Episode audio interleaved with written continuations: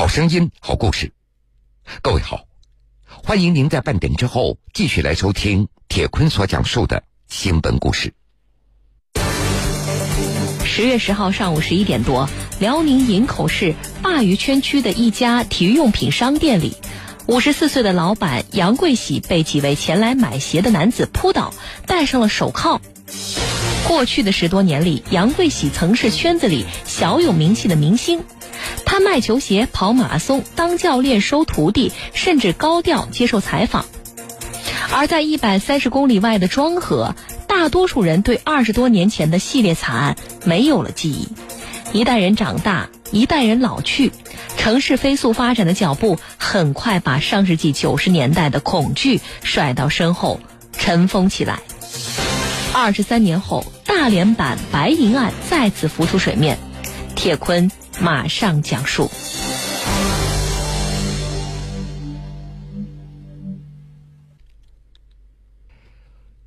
十月十号上午的十一点多，辽宁营口市鲅鱼圈区的一家体育用品商店里，五十四岁的老板杨贵喜被几位前来买运动鞋的男子扑倒在地，戴上了手铐。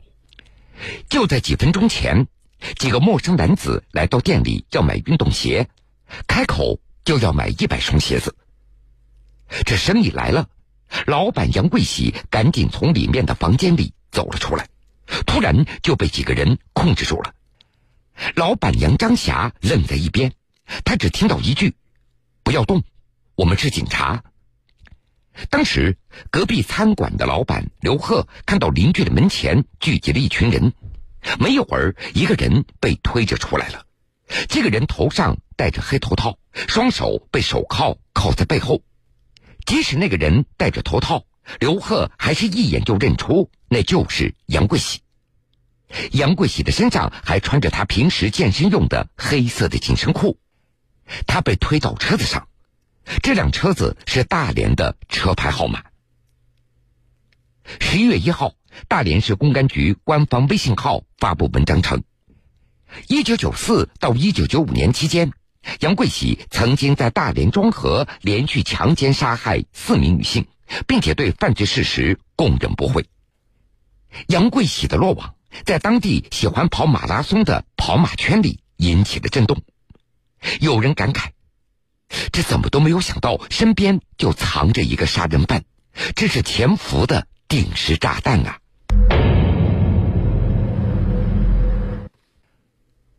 十一月初，杨贵喜落网的新闻在辽宁电视台的晚间新闻里播出了。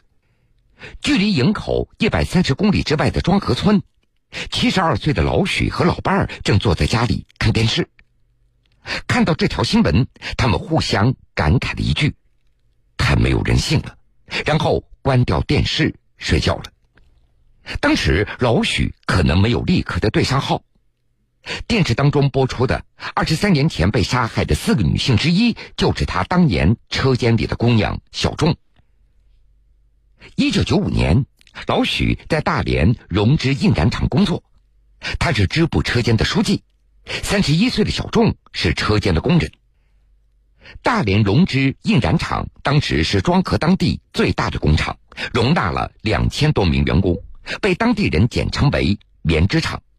是很多人挤破了头想进入的国营单位，小仲就属于普普通通的多数人，工作一般，长相一般，身材一般。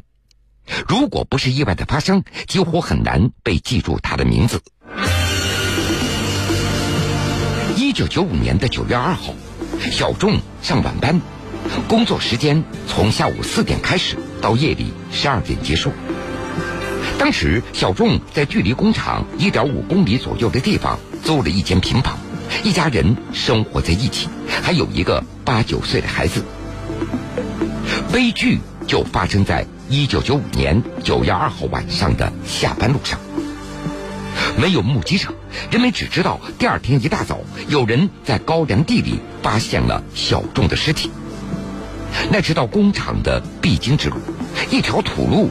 没有路灯，庄稼长得比人还要高。消息很快传遍了工厂。以前工厂里没出过什么大事儿，一派的安生。但是小众被害以后，一度人心惶惶。下夜班的能不走的也就不走了，在工厂里找个地方挨到天亮。当时让支部车间书记老许以及其他人所不知道的是，小仲之死并非是一个孤立的案件。在一九九四年八月十三号、一九九五年八月三号和十一月一号，二十一岁的女孩于某、十八岁的饭店服务员张某和二十岁的大学生于某接连被强奸杀害。当时的传言非常多，真真假假也分不清楚。都知道有人被杀了，但是搞不清楚到底为了什么。不要说女同志了，就连男同志也害怕出门了。整个庄河村笼罩在阴影之中。丈夫出门上班之前会反复的嘱咐妻子，不管谁来敲门都不能够开门。家长们也都叮嘱孩子，放学以后除了父母，别人谁来领都不许走。学校的下课时间也被提前了，不允许天黑以后放学，并且交通队会派人在学校门口护送学生。收音机也在时常的广播，上下班、上下学一定要注意安全，尽量不要单独出行。二十三年以后，《大连日报》刊登了连环杀人案嫌疑人杨贵喜落网的消息。老许指着报纸上的钟某，三十一岁，他不停的重复着：“就是这个人，就是他，我们车间的姑娘。”当看到嫌疑人的信息，一旁的老伴儿拍着大腿：“我的妈呀，就是电视当中播出的那个人，精瘦精瘦的，高个，在鲅鱼圈卖体育用品的，并且还跑过马拉松呢。”张霞。她也曾经是庄河棉织厂的一个工人，三班倒，忙于工作，和男朋友也不会经常的见面。她的男朋友就是杨贵喜。张霞，她还记得自己和杨贵喜相识于一九九四年，因为两个人都喜欢健身，所以就走到一起了。按照张霞的说法，杨贵喜此前有过一段婚姻，也曾经被判过刑。那是在一九八七年，在老家吉林白城，杨贵喜因为抢劫而入狱。一九九一年保外就医，但是张霞她不在乎杨贵喜的过去，只希望以后能够好好的过日子就可以了。按照警方的通报，一九九四年到一九九五年期间是杨贵喜频繁作案的时候，而张霞则表示。在那段期间里，他并没有发现杨贵喜有什么样的异常。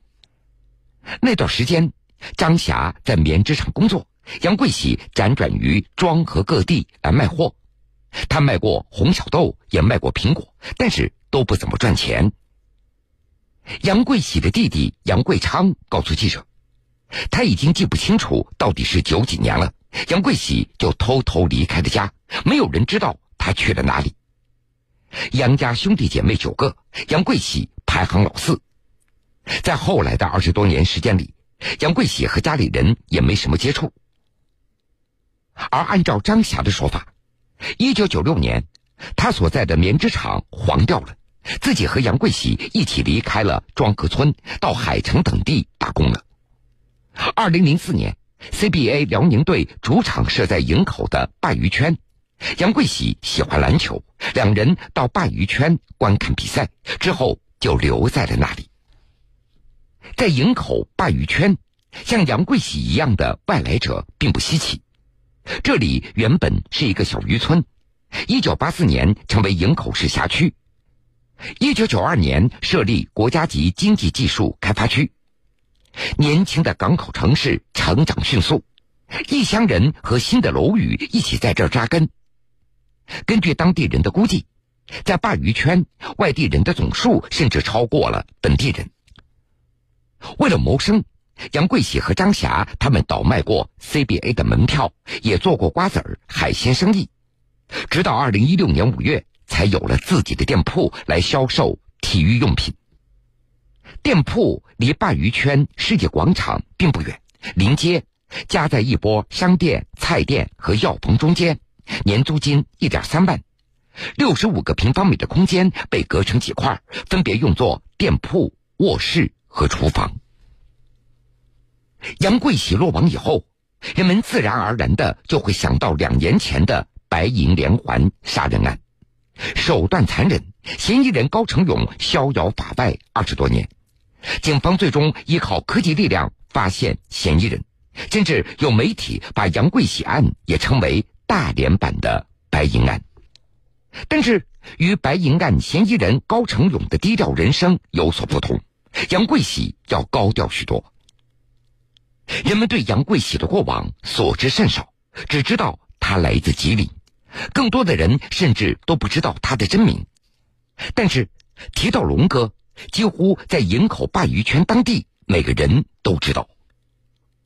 为什么杨贵喜会有龙哥这个绰号呢？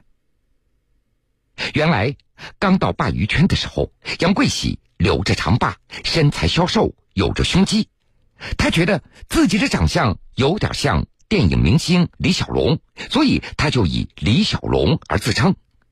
这久而久之，大家开始叫杨贵喜为龙哥了。另外，杨贵喜他喜欢长跑，先后参加过哈尔滨、北京、秦皇岛、盘锦等地的马拉松的比赛，并且还把证书和照片发布到网上进行炫耀。二零一五年，杨贵喜在微信朋友圈宣布成立一个培训班。培训内容包括篮球、长跑、武术、散打以及女子防身术。就在同一年，杨贵喜开始在社交媒体上活跃起来了。他几乎每天都会发布几条动态，包括马拉松通知、跑步的照片等等。在社交媒体里，杨贵喜的名头是总教练李小龙，国家一级社会体育指导员，马拉松爱好者。鲅鱼圈长跑俱乐部组织者，每天早晨六点钟，杨贵喜都会准时出现在鲅鱼圈世纪广场上。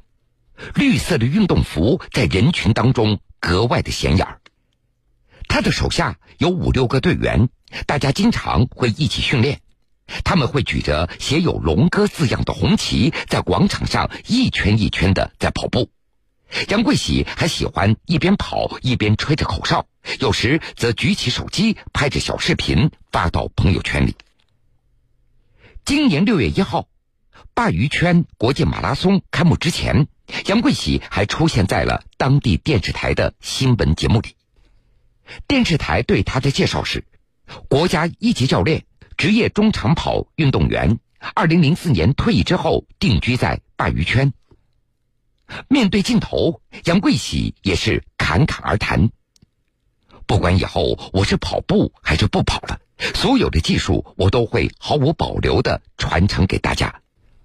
不是说非得有多大的成绩，一定让他们能有马拉松的精神，能够超越自我，提高自己，使自己的潜能挖掘出来。这是我做教练应该做到的。六月三号，马拉松比赛的当天。杨贵喜甚至还接受了中央电视台记者的采访，并且还把照片发布到了微博上。每天晚上，鲅鱼圈世纪广场的角落里，四处散落着跳广场舞、踢毽球、练太极拳的一些市民，而最显眼的是四个走步的队伍，那是自发组织的快乐健步行活动。每个队伍大概有两百多人。晚上七点，音乐声响起，上千人开始有节奏的迈着步子在行进着，也占据了广场的大部分的空间。在落网之前，杨贵喜他也是走步队伍当中的其中一份子。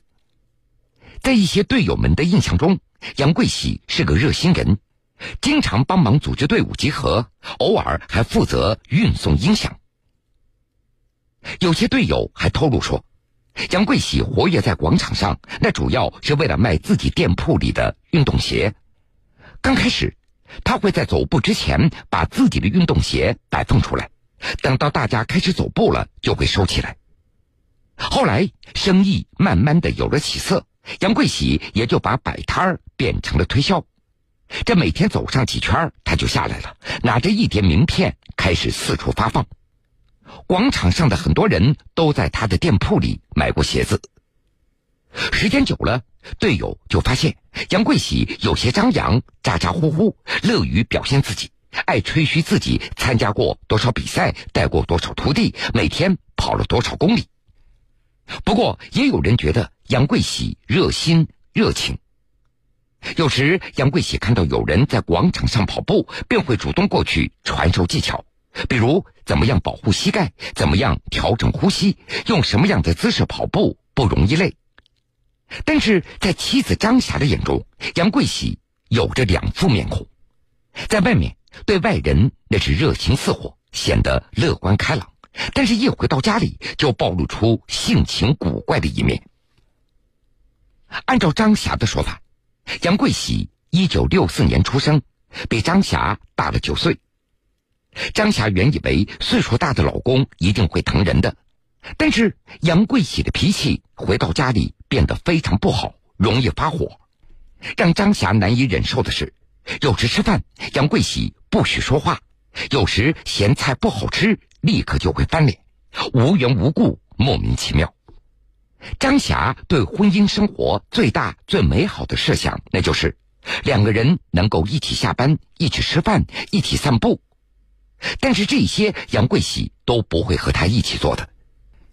用张霞的话说，我和他有点不像一家人，没有那种亲情感。他在外面对别人非常热情，但是回到家对我就换了一张脸。隔壁餐馆的老板刘贺不止一次看到张霞坐在房屋后的小广场边哭泣着。刘贺他也见过杨贵喜发脾气的时候。有一次，小学放学以后。一些孩子们在小区里玩，可能动静大了一点，杨贵喜就冲着孩子们大声吼道：“赶紧滚！”在刘贺的眼中，杨贵喜还特别喜欢和异性搭讪，言语非常的轻佻。如今的庄河城市范围正一圈一圈的扩大，不断有新的楼市开盘，公安局和政府签了新纸。遇害女工小仲工作过的棉织厂也被夷为平地，盖起了居民小区。二十三年，一代人老去的时间，庄河市公安局的办案民警一查一查的换，很多人已经调职甚至退休，刑警大队也先后换了五任大队长，但在公安局内部，这桩悬案也像接力棒一样不断传递，警方一直没有放弃侦破的努力。铁坤继续讲述。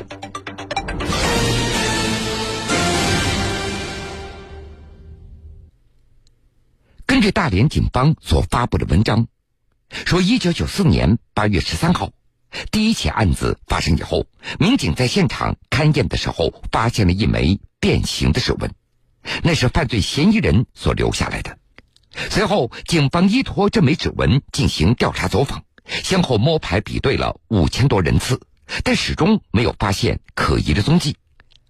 而在之后的一年里，十八岁的饭店服务员、三十一岁的纺织女工仲某、二十岁的女大学生于某接连被人强奸杀害。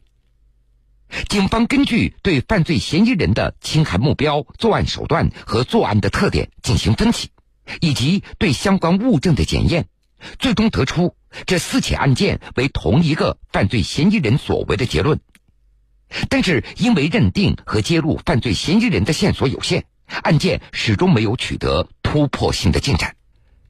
直到今年七月份，在公安部组织的指纹命案积案集中比对专项行动中，大连市公安局刑侦支队民警将二十三年前庄河命案现场所提取到的变形指纹进行重新校对修正。从全国范围内进行筛查。十月八号，得到一个重要线索，说营口鲅鱼圈市的一名体育用品商店老板杨贵喜具有重大作案嫌疑。到案之后，民警提取了杨贵喜的生物物证，证实他就是当年的犯罪嫌疑人。在讯问的过程中，杨贵喜开始还申辩自己是无辜的，但是最终。对其在一九九三年从吉林省白城市来到庄河打工期间，连续强奸杀害四名女性的犯罪事实供认不讳。杨贵喜落网之后，妻子张霞一个人难以将店铺支撑下去了。十一月六号，张霞重新回到出租屋清扫垃圾，店铺在第二天就转租出去了。前不久，张霞还接到杨贵喜打来的一个电话，话不多，声音平静，告诉张霞：“你把店铺盘出去吧。”杨贵喜在徒步队的朋友也接到了他的一个电话，杨贵喜只说了一句：“以后多照顾一下嫂子，龙哥折了。”鲅鱼圈世界广场。徒步队的音响照常在晚上七点钟准时响起，大家从杨贵喜那儿买来的运动鞋在人群当中若隐若现。在微信群里，依然有人在发着和杨贵喜相关的消息。链接点开，是杨贵喜指认现场的一段视频。视频里，杨贵喜穿着被带走时没有来得及换掉的紧身的运动裤。皱着眉头，伸手指向路边的那一片玉米地。好了，各位，非常感谢您收听了今天全部的新闻故事。我是铁坤，想了解更多新闻，敬请关注我苏客户端和江苏新闻广播官方微信以及微博。如果想回听以往的新闻故事，请各位在大蓝鲸客户端点播。铁坤讲故事。今天的故事全部讲完了，又要到晚上十点了。铁坤在南京向各位说一声晚安。晚安，愿长夜无梦，在所有夜晚安眠。晚安，望路途遥远，都有人陪伴身边。想说的话都没有说完，还是会有些。